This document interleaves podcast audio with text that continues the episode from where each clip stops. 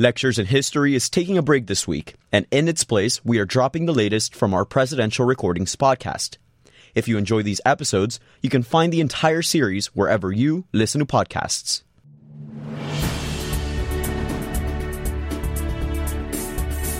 Friday, November 22, 1963, was John F. Kennedy's 1036th day in office.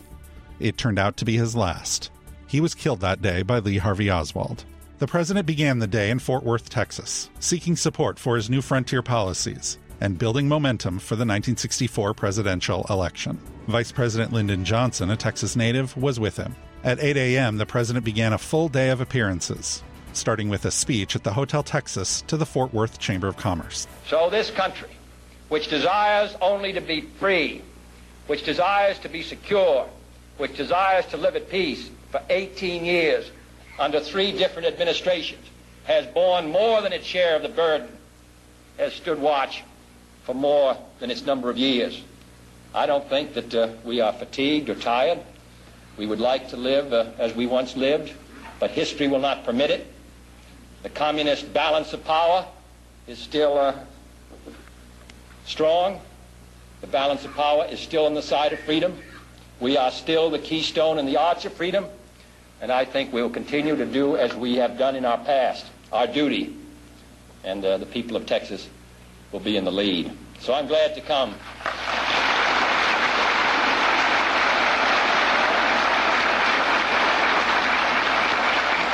I'm glad to come to this uh, state, which has played uh, such a significant role in so many efforts in this century, and to say that here in Fort Worth, you people will be playing a major role in the maintenance of the security of the United States for the next 10 years.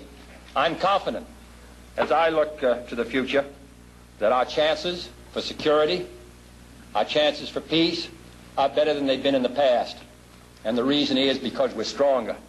And with that strength is a determination to not only maintain the peace, but also the vital interests of the United States. To that great cause, Texas and the United States are committed. Thank you.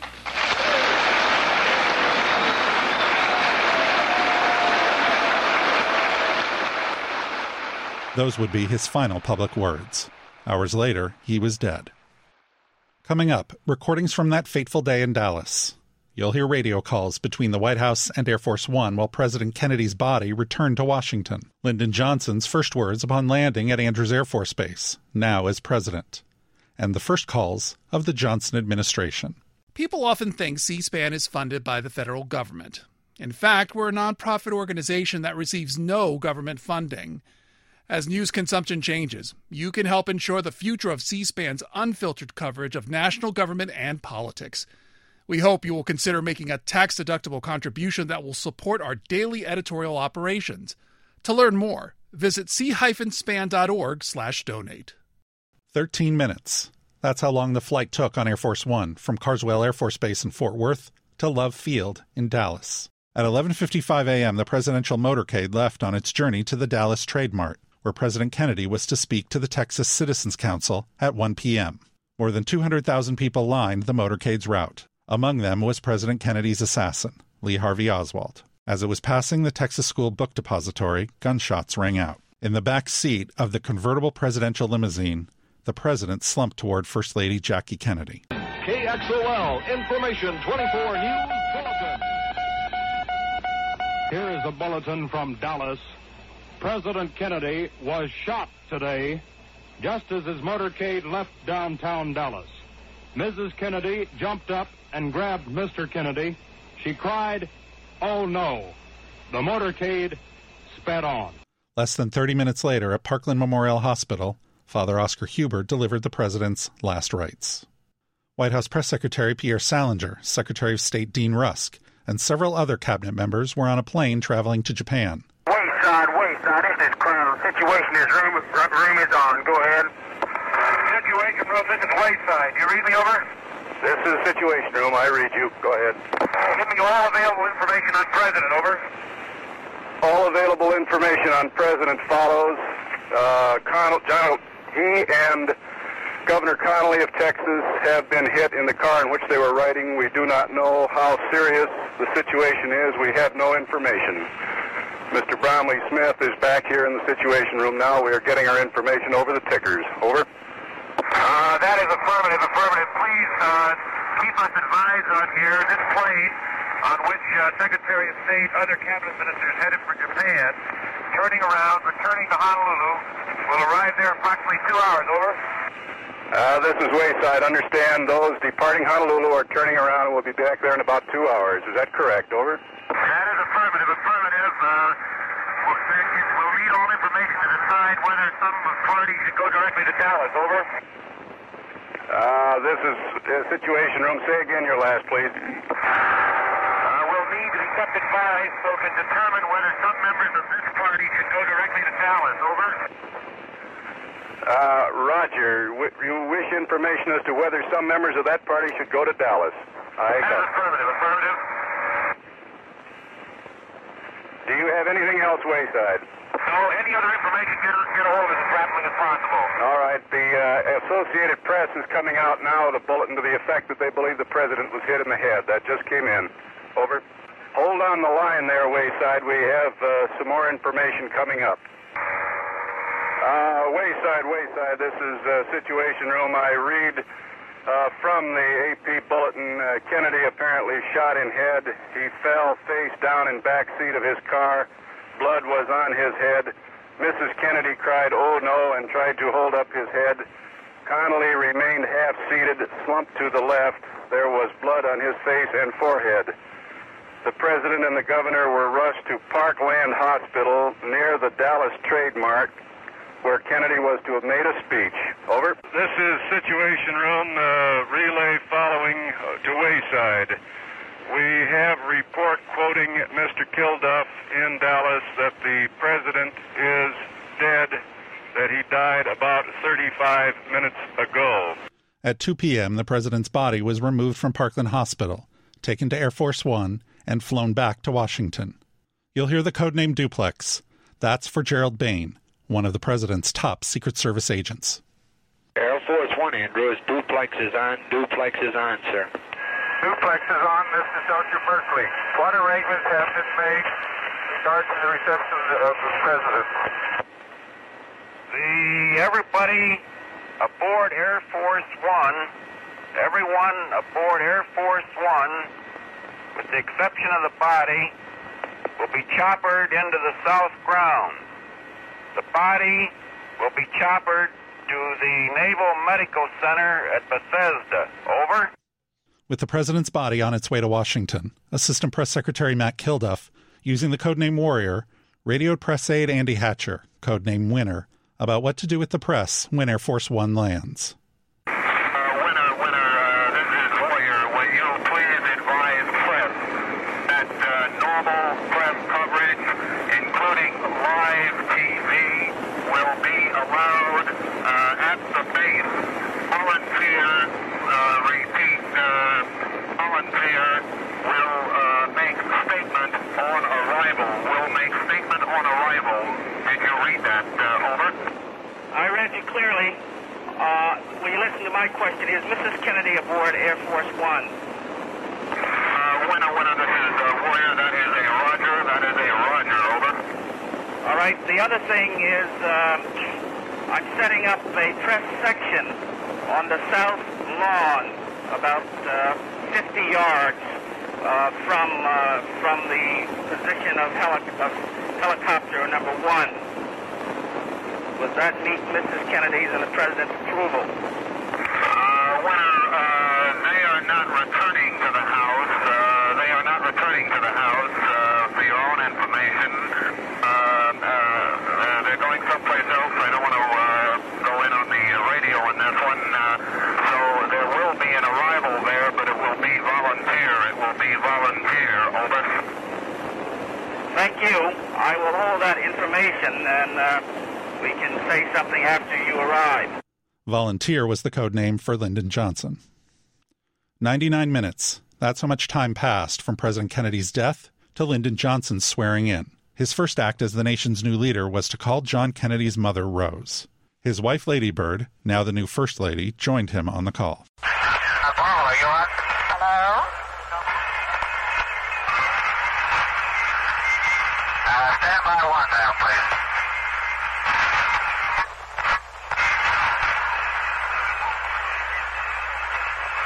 One AF1, AF1 from Crown, come in.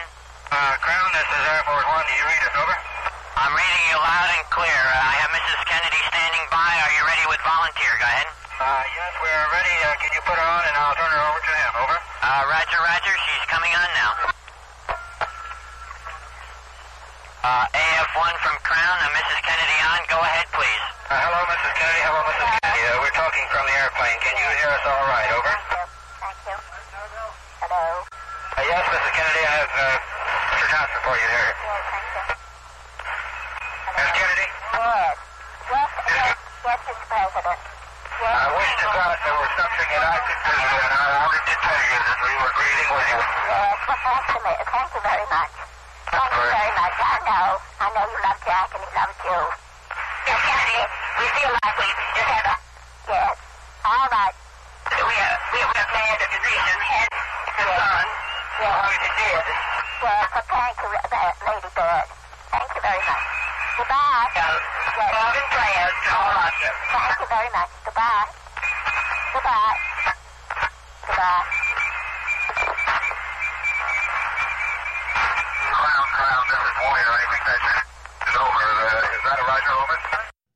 Air Force One arrived at Andrews Air Force Base at 6 p.m. Attorney General Robert Kennedy, the president's brother, was there.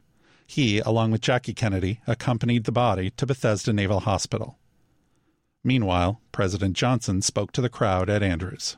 This is a sad time for all people.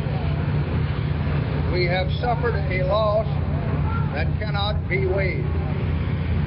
For me, it is a deep personal tragedy. I know that the world shares the sorrow that Mrs. Kennedy and her family bear. I will do my best. That is all I can do. I ask for your help and God's.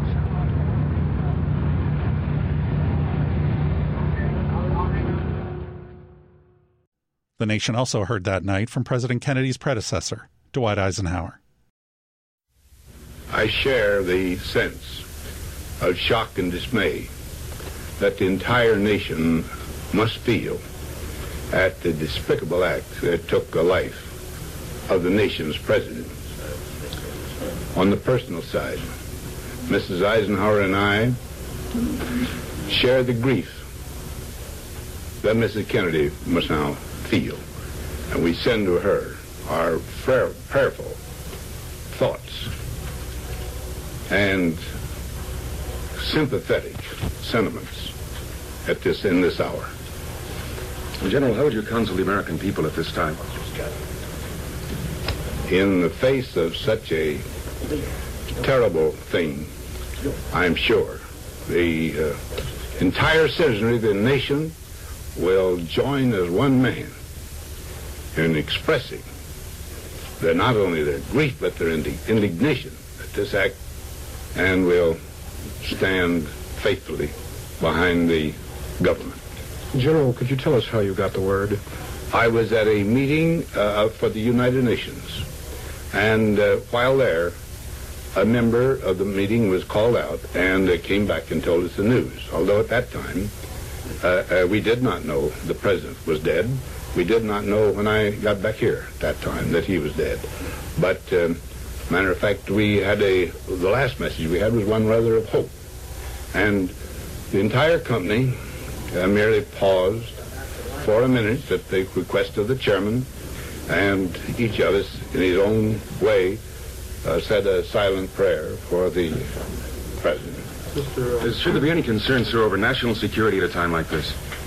No, I think the whole nation now would be uh, almost all of us security agents. General Eisenhower, uh, will the nation be all right in the few months ahead? Oh, I'm not going to uh, predict anything of that. I just say this. The American nation is a people of great common sense, and they are not going to be stampeded or bewildered. Thank you, General, Mr. how in, President. uh, history has uh, have assassinations affected uh, the political course of events? Well, of course, in Lincoln's uh, assassination, you the um presidency went to a man who was a registered Democrat, uh, Mr. Johnson. In uh, Garfield, I doubt that there was any, and of course McKinley that brought in uh, uh, Theodore Roosevelt. Of course, there have been other attempts in late years. Uh, Mr. Truman was at a grave threat toward his, to his life, and Mr. Roosevelt, just before he was inaugurated, you remember, down in, when the Mayor Cermak was killed, was uh, ran a very grave uh, risk. There, these things have happened, and, and, and it seems inexplicable to me, because Americans are loyal, and it's just this uh, occasional psychopathic sort of uh, uh, accident that occurs, and I, I don't know what we can do about it. Could you say anything, General, about how people will feel abroad from all your experience with the United Nations and others? How will it be taken abroad? Well, I think they will be uh, a bit bewildered. This, um, in the civilized countries of the world, this doesn't happen uh, so often. And uh, you remember in uh, the starting of World War One, the um, murder of the Archduke Ferdinand, I think his name was. Well, this, this itself almost, uh, well, is one of the contributory causes to uh, that war. And, uh, but here, I, I just don't know what happens. And it, but we are a nation that where our freedoms are allowed or are uh, observed in such a way that everybody is uh, uh, ready uh, to, I mean, everybody is, uh, you might say, capable of doing this if he's ready to put his own life on the line. General, how will you spend the rest of today and tomorrow? How will you spend the rest of today and, and tomorrow and the weekend? Look, I expect, I have canceled the dinner date that I had for tonight. Tomorrow, I'm going immediately to my home, and if I'm wanted for any purpose whatsoever, I will, of course, be available. Would you have any advice for the American people at this time, General? No, as I said, I know the American people will stand solid, and they will not be uh, stampeded. Thank you, Mr. President. All right. Thank you very much. Good night, uh, fellows. President Kennedy's body left Bethesda Naval Hospital in the early morning of November 23rd. He lay in repose in the White House East Room for 24 hours. A horse drawn caisson, the same one used for President Franklin Roosevelt less than two decades earlier, carried John Kennedy to the Capitol building. More than 300,000 people lined Pennsylvania Avenue to see it.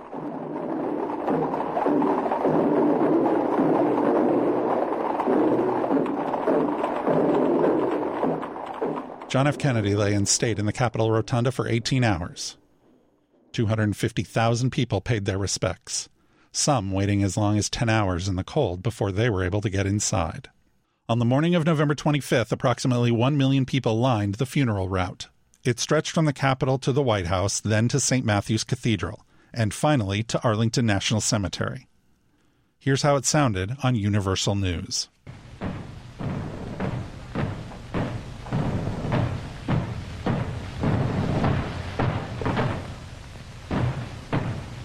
As the cortege crosses the bridge over the Potomac River, there is a distant view of the memorial building dedicated to another martyr president, Abraham Lincoln.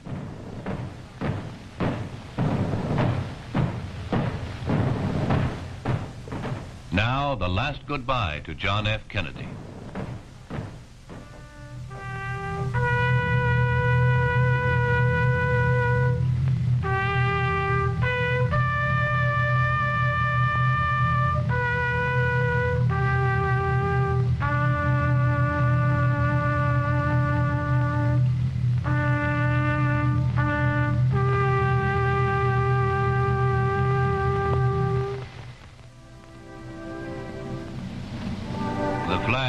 Covered the casket is folded. It is passed from hand to hand by the honor guard.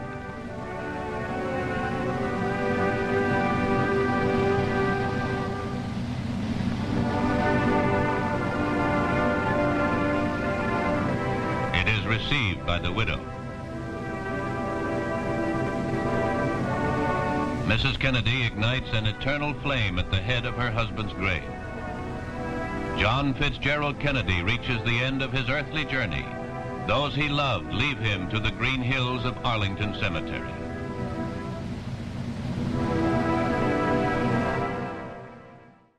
Coming up on presidential recordings, Lyndon Johnson gets to work just hours after becoming president. You'll hear calls with Michigan Governor George Romney, Senate Minority Leader Everett Dirksen, FBI Director J. Edgar Hoover, and Martin Luther King Jr. You can find more presidential recordings wherever you get your podcasts. Season 1 includes more from the Johnson administration. Season 2 includes calls from the Nixon administration.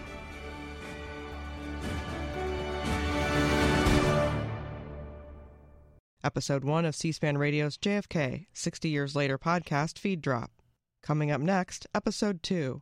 You can hear more episodes of the Presidential Recordings podcast, including Season 1 on President Lyndon Johnson and Season 2 on President Richard Nixon, wherever you listen to podcasts.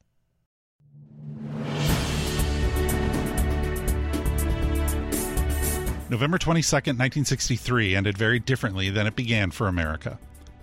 President John F. Kennedy was dead, Lyndon Johnson was now president, and the Texas native returned to Washington that night with challenges few before him had faced. He'd have to quickly ramp up his own administration and bring together congressional, labor, and civil rights leaders to forge a way forward for the nation. But first, he'd need to console a grieving country and remind the world that the U.S. remained strong. On November 27, 1963, five days after President Kennedy's death, President Johnson addressed a joint session of Congress. Mr. Speaker, Mr. President, members of the House, members of the Senate, my fellow Americans,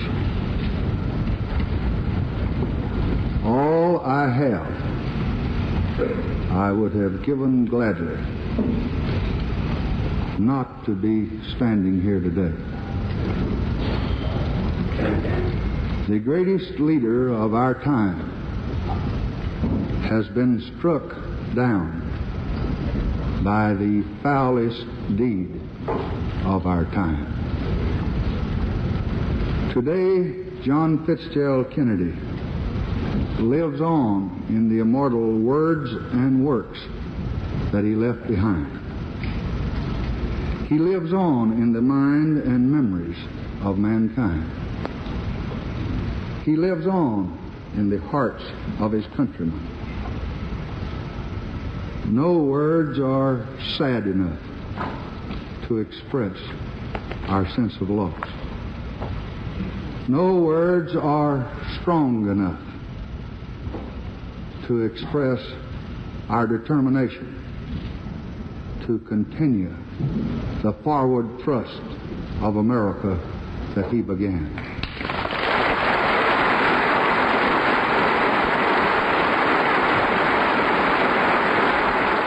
Coming up, the first calls of Lyndon Johnson's White House as he prepares to lay his predecessor to rest and chart the country's path towards healing. On the night of November 22, 1963, just hours after John Kennedy's murder, President Lyndon Johnson spent more than three hours in his vice presidential office making and taking calls. One of his first was with Supreme Court Justice Arthur Goldberg. I just, uh, you've been such a wonderful friend, and uh, you and that great wife of yours have uh, been such a comfort and strength to me in this administration, and I, I just didn't want to leave my desk tonight. Without telling you that you're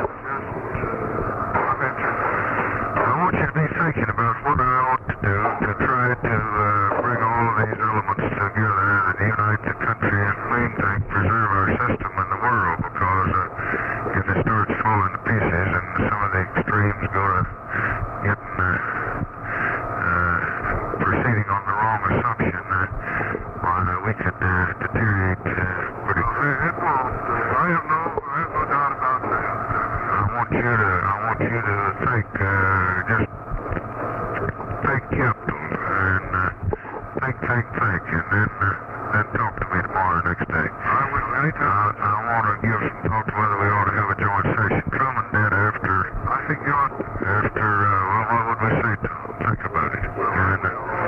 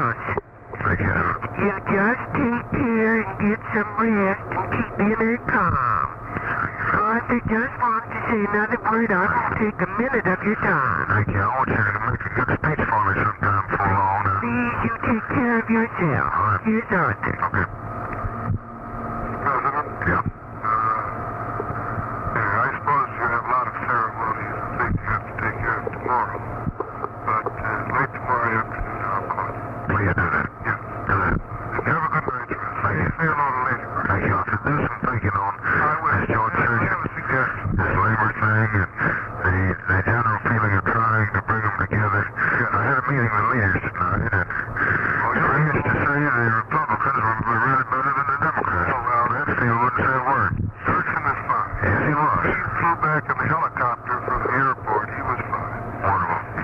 Thank you so much.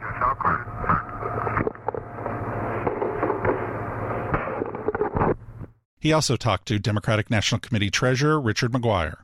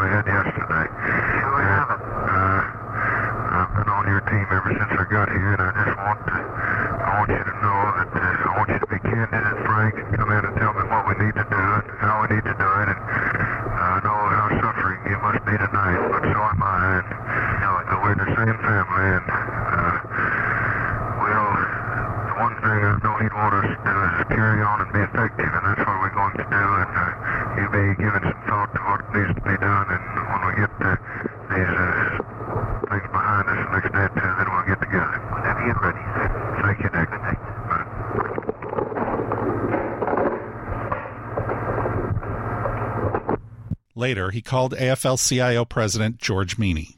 George. President? George, uh, you know how tragic this whole thing is, and I just called you to tell you that uh, you have been of uh, inestimable help to this administration and to your country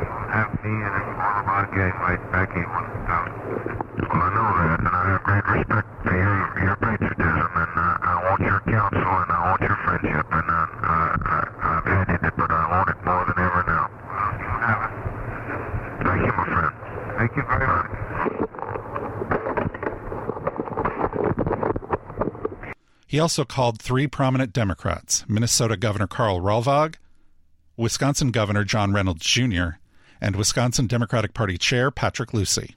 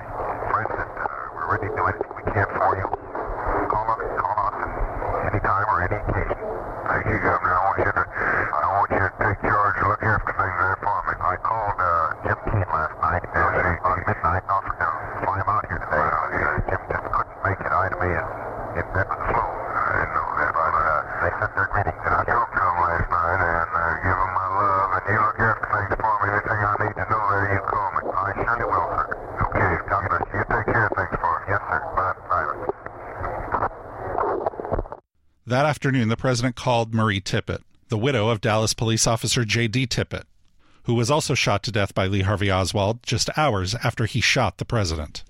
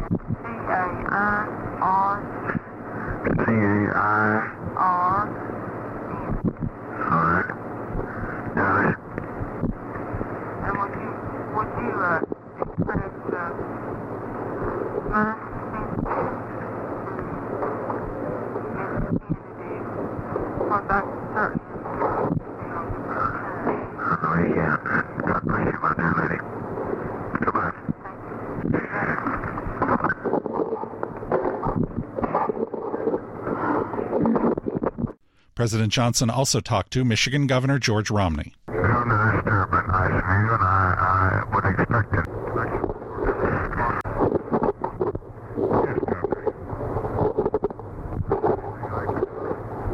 you.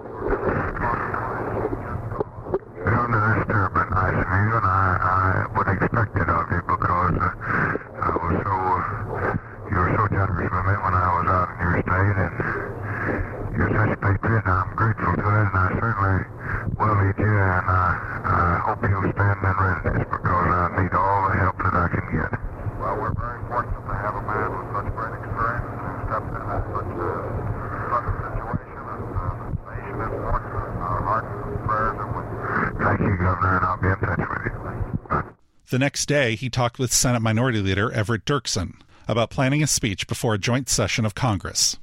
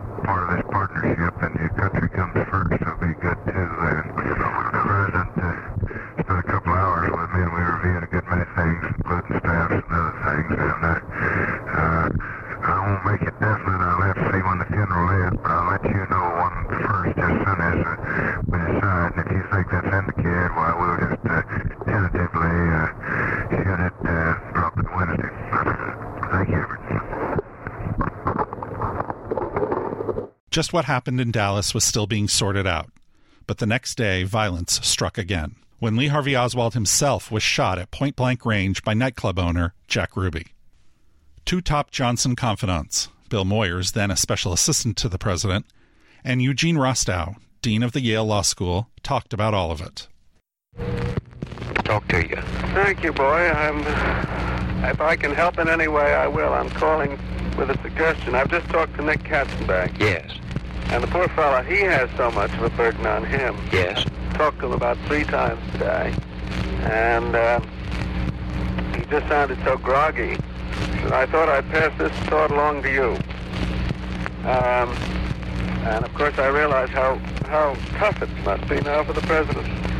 Uh, in this situation, with this bastard killed, uh, my suggestion is that a presidential commission be appointed of very distinguished citizens in the very near future, bipartisan and above politics. No Supreme Court justices, but people like Tom Dewey and, uh, you know, Bill Story from Texas. Right. So on. Right. A commission of seven or nine people, maybe Nixon, I don't know, Right.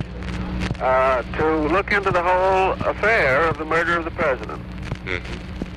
Because world opinion and American opinion is just now so shaken by the behavior of the Dallas police that they're not believing anything. That's uh, I can understand that. Uh, Now, I've got a party here. We've, I've been pursuing the, the policy, you know, that people need to come together at this time. you know what you could do that would be very helpful, and this is a, this is a good suggestion, and I'll pass it on just a minute. The president's calling. Hello? Yes, sir. Yes, sir.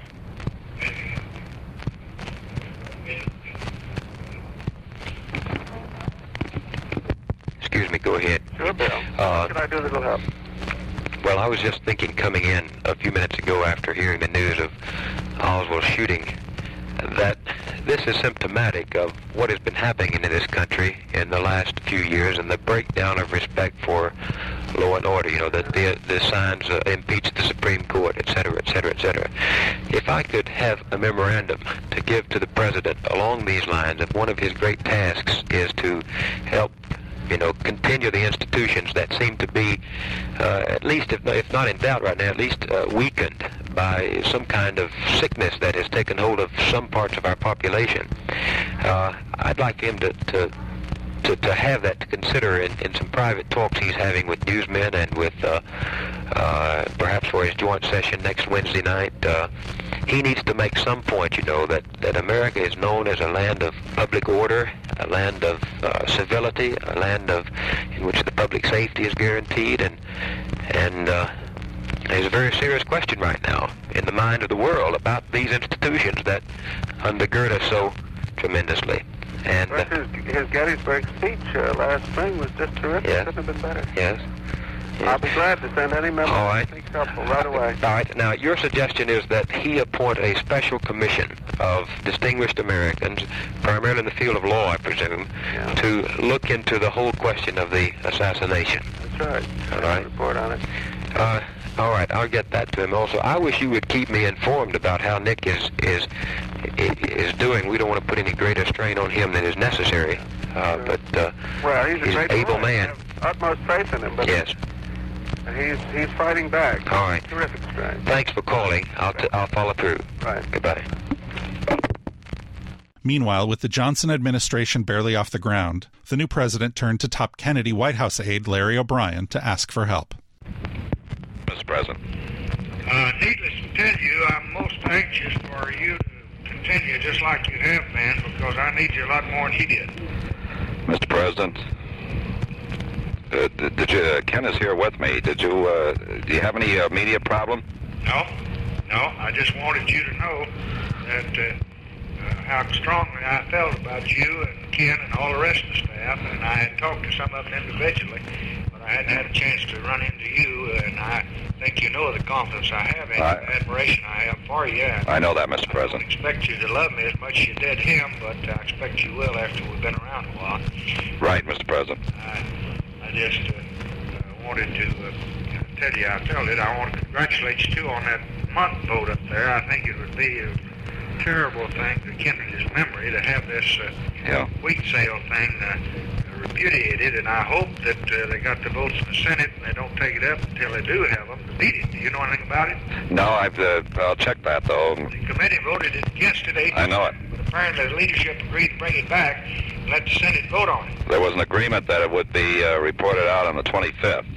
Yeah, and uh, that they would bring it to the floor of the Senate. Well, they voted 87 today Yeah. it. Now, what's important is that we check those votes pretty carefully. Somebody, I, I don't want to be in a position of personally doing it or having some underling on my staff do it. I'd rather somebody in your office check. Right. I did tell Mansfield that I thought it would be terrible to Kennedy's memory and a hell of a way to launch a new administration. Well, I agree. I agree. So I, I want somebody to give it a little attention and let me know tonight or in the morning if there's anything that I need to know about it that's not well taken care of. Very good. And then you let me know any suggestions you have because we're in this thing up to. All right, Mr. President. Thank you, Larry. Thank you. He also talked to FBI Director J. Edgar Hoover to let him know about the calls for an investigation into President Kennedy's death. Mr. Hoover on 2383. Mr. Hoover, 2383. 383, let me find it. That number The fourth.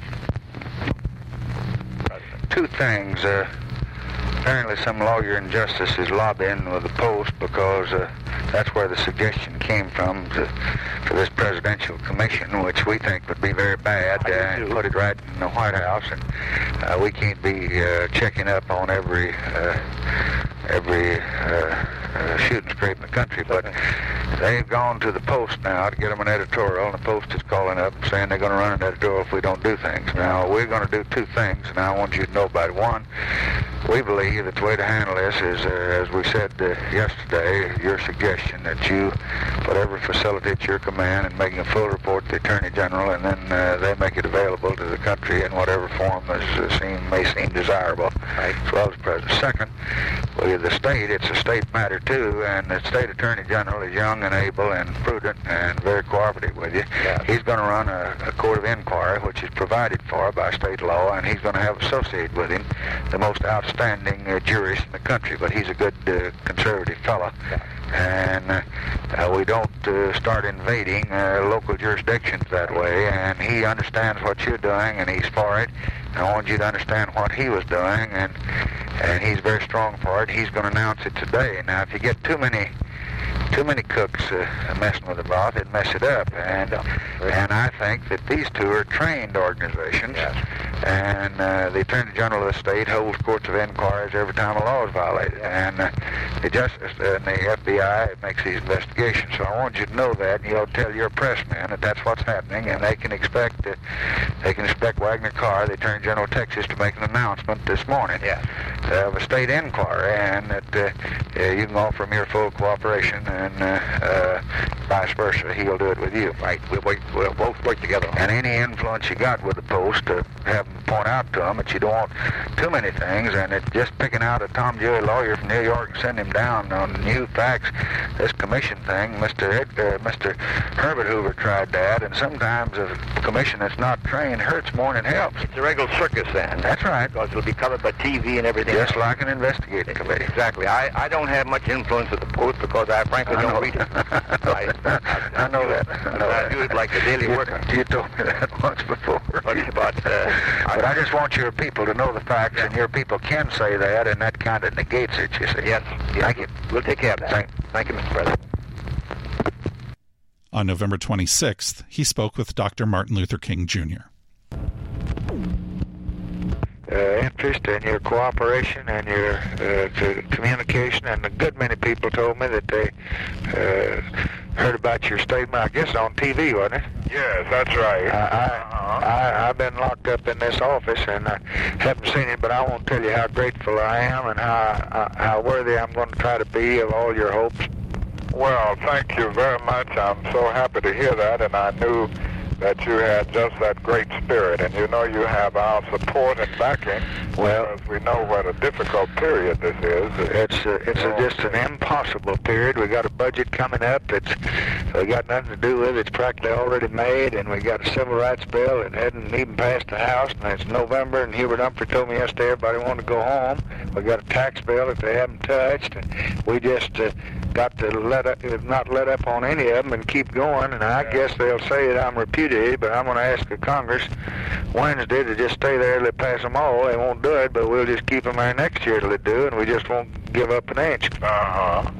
Well, this is this is mighty fine. I think it's uh, it's so imperative. I think one of the great uh, tributes that we can pay in memory of President Kennedy is to try to enact some of the great uh, progressive policies that he sought to initiate.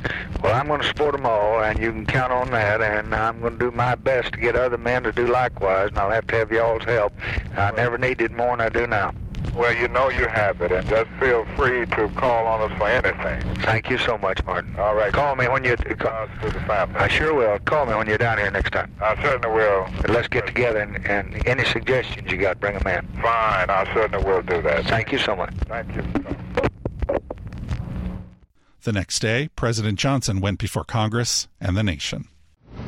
An assassin's bullet has thrust upon me the awesome burden of the presidency.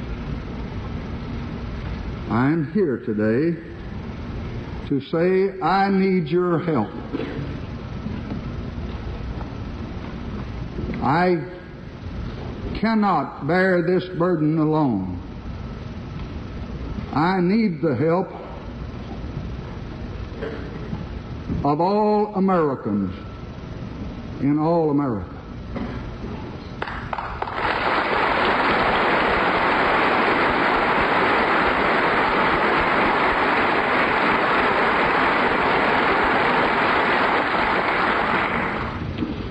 This nation has experienced a profound shock. And in this critical moment, it is our duty, yours and mine, as the government of the United States, to do away with uncertainty and doubt and delay, and to show that we are capable of decisive action.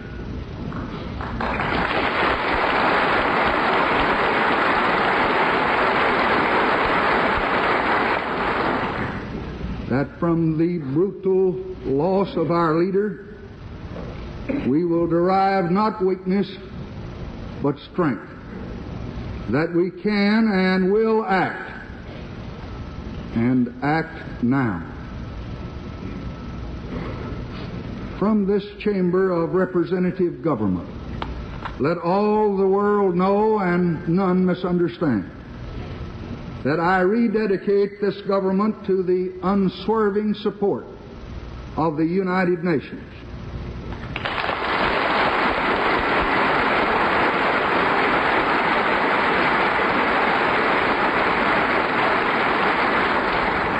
To the honorable and determined execution of our commitments to our allies.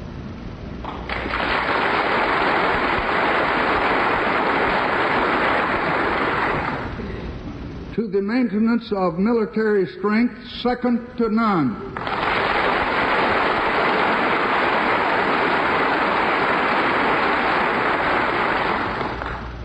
To the defense of the strength and the stability of the dollar.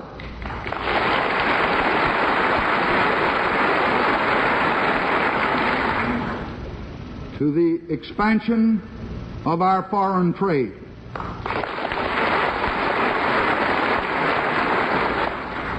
To the reinforcement of our programs of mutual assistance and cooperation in Asia and Africa.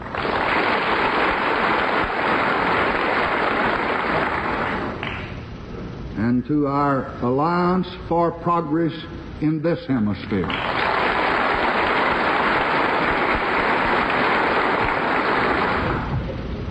On the 20th day of January in 1961, John F. Kennedy told his countrymen that our national work would not be finished in the first thousand days, nor in the life of this administration, nor even perhaps in our lifetime on this planet. But he said, let us begin. Today, in this moment of new resolve, I would say to all my fellow Americans, let us continue.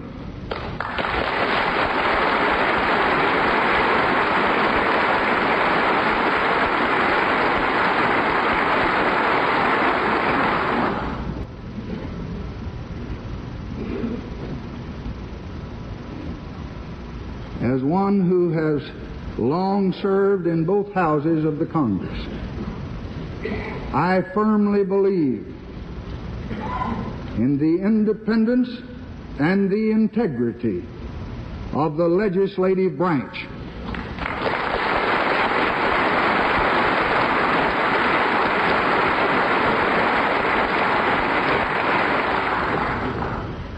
And I promise you that I shall always respect this.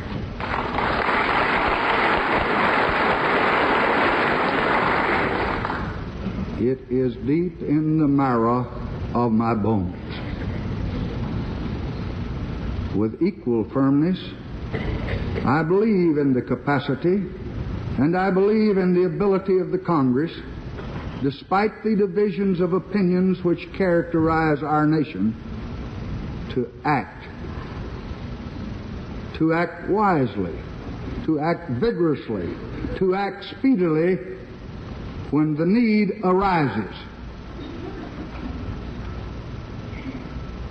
The need is here. The need is now. I ask your help. We meet in grief. But let us also meet in renewed dedication and renewed vigor. Let us meet in action, in tolerance, and in mutual understanding. John Kennedy's death commands what his life conveyed that America must move forward.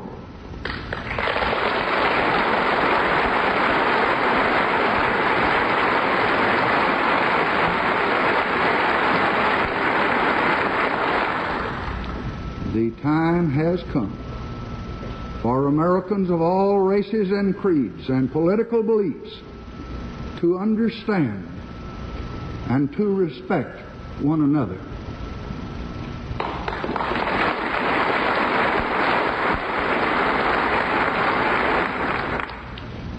So let us put an end to the teaching and the preaching of hate and evil and violence.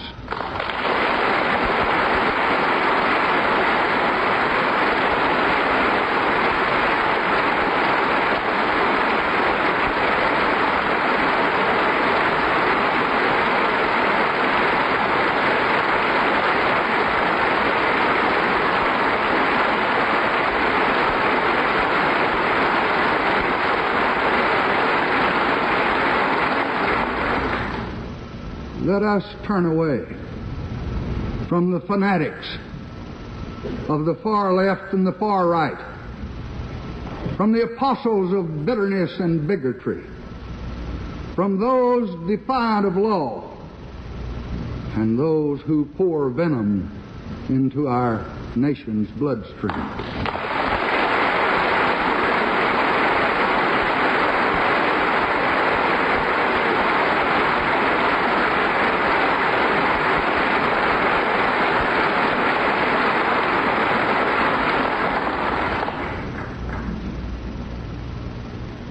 I profoundly hope that the tragedy and the torment of these terrible days will bind us together in new fellowship, making us one people in our hour of sorrow. So let us here highly resolve that John Fitzgerald Kennedy did not live or die in vain.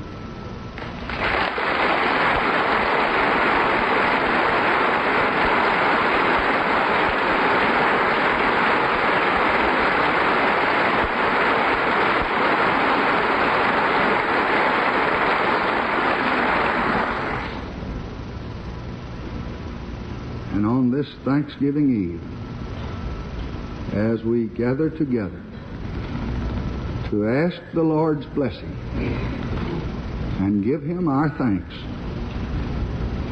let us unite in those familiar and cherished words America, America. God shed his grace on thee, and crown thy good with brotherhood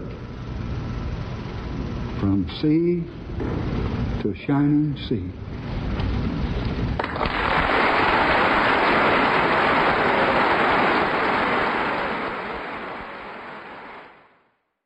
In the early days of his administration, President Johnson worked with Congress to pass a federal budget and a tax reform bill. Seven months later, Congress and the White House worked together to pass the landmark Civil Rights Act. Lyndon Johnson ran and won the 1964 election in one of the biggest landslides in history.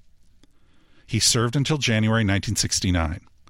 President Kennedy's wife Jackie died in 1994. The pink suit she wore while traveling with her husband when he was killed belongs to the National Archives. You can hear all seasons of presidential recordings, including more tape phone calls between Lyndon Johnson, his family, friends, and members of his administration. If you like this program, you can find all seasons of presidential recordings at cspan.org forward slash podcasts or wherever you get your podcasts.